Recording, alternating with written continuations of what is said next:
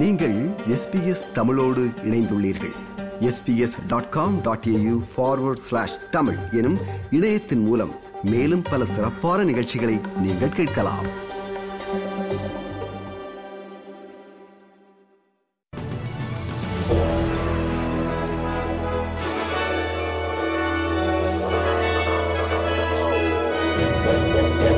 நேர்களுக்கு வணக்கம். இன்று நவம்பர் மாதம் இருபத்தைந்தாம் தேதி வெள்ளிக்கிழமை. ஆஸ்திரேலிய செய்திகள் வாசிப்பவர் குலசேகரம் சஞ்சயன். முன்னாள் பிரதமர் ஸ்காட் மாரிசன் பிரதமராக இருக்கும்போது ரகசியமாக பல அமைச்சு பொறுப்புகளை தனதாக்கி கொண்டமை குறித்த விசாரணையின் இறுதி அறிக்கை இன்று வெளியிடப்பட்டது. ஸ்காட் மாரிசனின் நடவடிக்கைகள் அடிப்படையில் பொறுப்பான அரசின் செயற்பாடுகளை குறைத்து மதிப்பிட்டிருந்ததாக சட்ட அமைச்சர் கூறியது சரி என்று இது குறித்த விசாரணையை முன்னெடுத்த நீதிபதி வெர்ஜினியா பெல் அவர்கள் வெளியிட்ட அறிக்கை உறுதிப்படுத்துகிறது.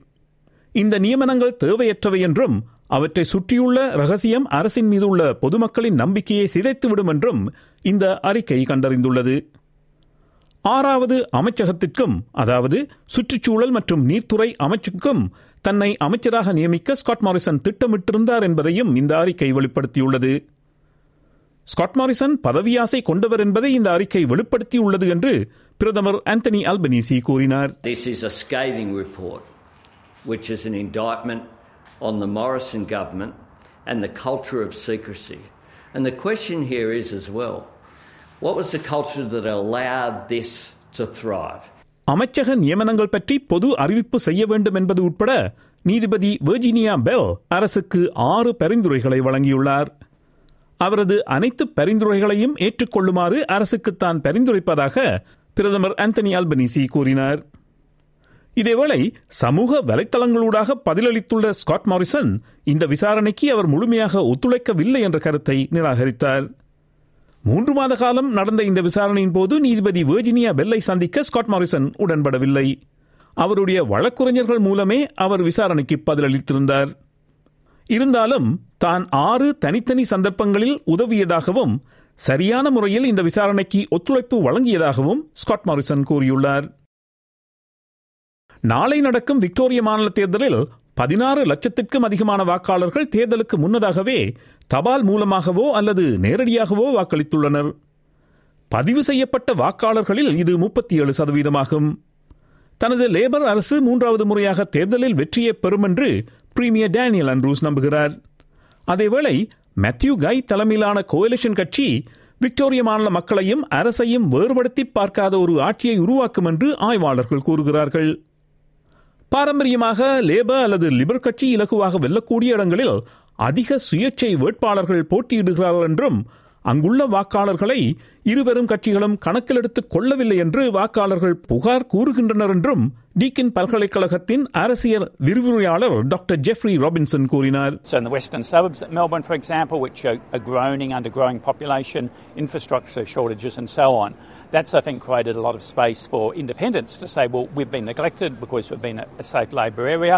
But you've also seen in some rural seats as well, independents have been challenging um, incumbent Liberals and Nationals and, and making a similar kind of argument also. New South Wales மாநிலம் முழுவதும் வெள்ளத்தால் பாதிக்கப்பட்டவர்களுக்கு உளநல ஆலோசனை சேவைகளை பெறவும் அவர்கள் வாழும் இடங்களில் சேதமடைந்த சாலைகளை சரி செய்யவும் மேலதிக நிதி வழங்கப்படும். ஆயிரத்தி தொள்ளாயிரத்தி ஐம்பத்தி இரண்டாம் ஆண்டிற்கு பின்னர் வரலாறு காணாத பெருவெள்ளத்தை அந்த பகுதி மக்கள் எதிர்கொண்டார்கள் என்று கொண்டபோலின் என்ற பிராந்திய இடத்திற்கு சென்றிருந்த நியூ சவுத் வேல்ஸ் மாநில பிரீமியர் டாமினிக் பெரிட்டே கூறினார். Challenge ahead uh, in relation to road and road infrastructure. I know councils have some capacity, uh, but not complete capacity to get this job done. I've been speaking uh, with Sam Faraway, with the Treasurer in New South Wales, uh, to make sure uh, that uh, once we can actually come in here and fix roads, we will. That's going to help farmers, it's going to help communities, uh, whether it's potholes or roads that have been completely washed away. மேற்கு ஆஸ்திரேலியாவில் செவிலியர்கள் மற்றும் மருத்துவச்சிகள் சம்பள உயர்வு கேட்டு இன்று வேலைநிறுத்த போராட்டத்தில் ஈடுபட்டுள்ளனர். இந்த வேலைநிறுத்த நடவடிக்கையின் விளைவாக ஆயிரக்கணக்கான அறுவை சிகிச்சைகள் மற்றும் பிற மருத்துவ சேவைகள் இடைநிறுத்தம் செய்யப்பட்டுள்ளன.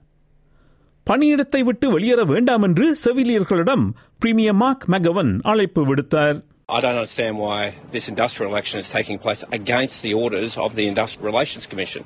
The Industrial Relations Commission has issued orders and they are completely independent of government. And the Nurses Union is ignoring their orders. That's actually against the law. That is unlawful activity. மலிவு விலையில் மக்கள் வீடு வாங்குவதற்கு உதவுவதற்காக affordable housing என்ற திட்டத்தில் அரசு ஐநூற்றி எழுபத்தைந்து மில்லியன் டாலர்களை கூடுதலாக முதலீடு செய்யும் ஒரு மில்லியன் புதிய வீடுகளை கட்டுவது என்ற லேபர் அரசின் இலக்கை அடையும் நோக்கத்திற்கும் வீட்டு வசதி மேம்பாடுகளில் அதிக முதலீட்டை ஊக்குவிக்கவும் இந்த நிதி பயன்படுத்தப்படும் அதிகரிக்கும் வாடகை நெருக்கடியை சமாளிக்க அரசு செயல்பட்டு வருவதாக வீடமைப்பு அமைச்சர் ஜூலி காலின்ஸ் கூறினார் We know there's no silver, bullet. We know we can't solve it overnight. But we are working as quickly as we possibly can to get ma- as many homes on the ground as quickly as we can. This is just one part of the federal government's national housing agenda. இனி இன்றைய நாணய மாற்று நிலவரம் ஒரு ஆஸ்திரேலிய dollar அறுபத்தி எட்டு அமெரிக்க சதங்கள் இருநூற்றி நாற்பத்தி நான்கு இலங்கை ரூபாய் எண்பத்தொன்பது சதங்கள் ஐம்பத்தைந்து இந்திய ரூபாய் பதினைந்து காசுகள் தொன்னூற்றி மூன்று சிங்கப்பூர் சதங்கள் மூன்று புள்ளி பூஜ்ஜியம் ஒன்று மலேசிய ரிங்கிட் செய்திகளில் இறுதியாக நாளைய வானிலை முன்னறிவித்தல் பெர்த் வெயில் நாள் இருபத்தி நான்கு செல்சியஸ் அடிலைட் மழை இருபத்தி ஏழு செல்சியஸ் மெல்பர்ன் மழை இருபத்தி எட்டு செல்சியஸ் ஹோபார்ட் மழை இருபத்தி ஒரு செல்சியஸ் கேன்பரா வெயில் நாள் இருபத்தைந்து செல்சியஸ் சிட்னி மிகமூட்டமான நாள் இருபத்தி மூன்று செல்சியஸ் பிரிஸ்பர்ன் வெயில் நாள் முப்பத்தி மூன்று செல்சியஸ் டாவின் மழை புயலடிக்க வாய்ப்புண்டு முப்பத்தி மூன்று செல்சியஸ் இத்துடன் எஸ்பிஎஸ் தமிழ் ஒலிபரப்பு வழங்கும் செய்திகள் நிறைவு பெறுகிறது.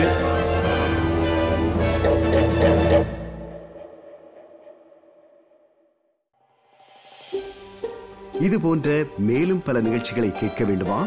Apple podcast Google podcast Spotify என்று பாட்காஸ்ட் கிடைக்கும் பல வழிகளில் நீங்கள் நிகழ்ச்சிகளை கேட்கலாம்.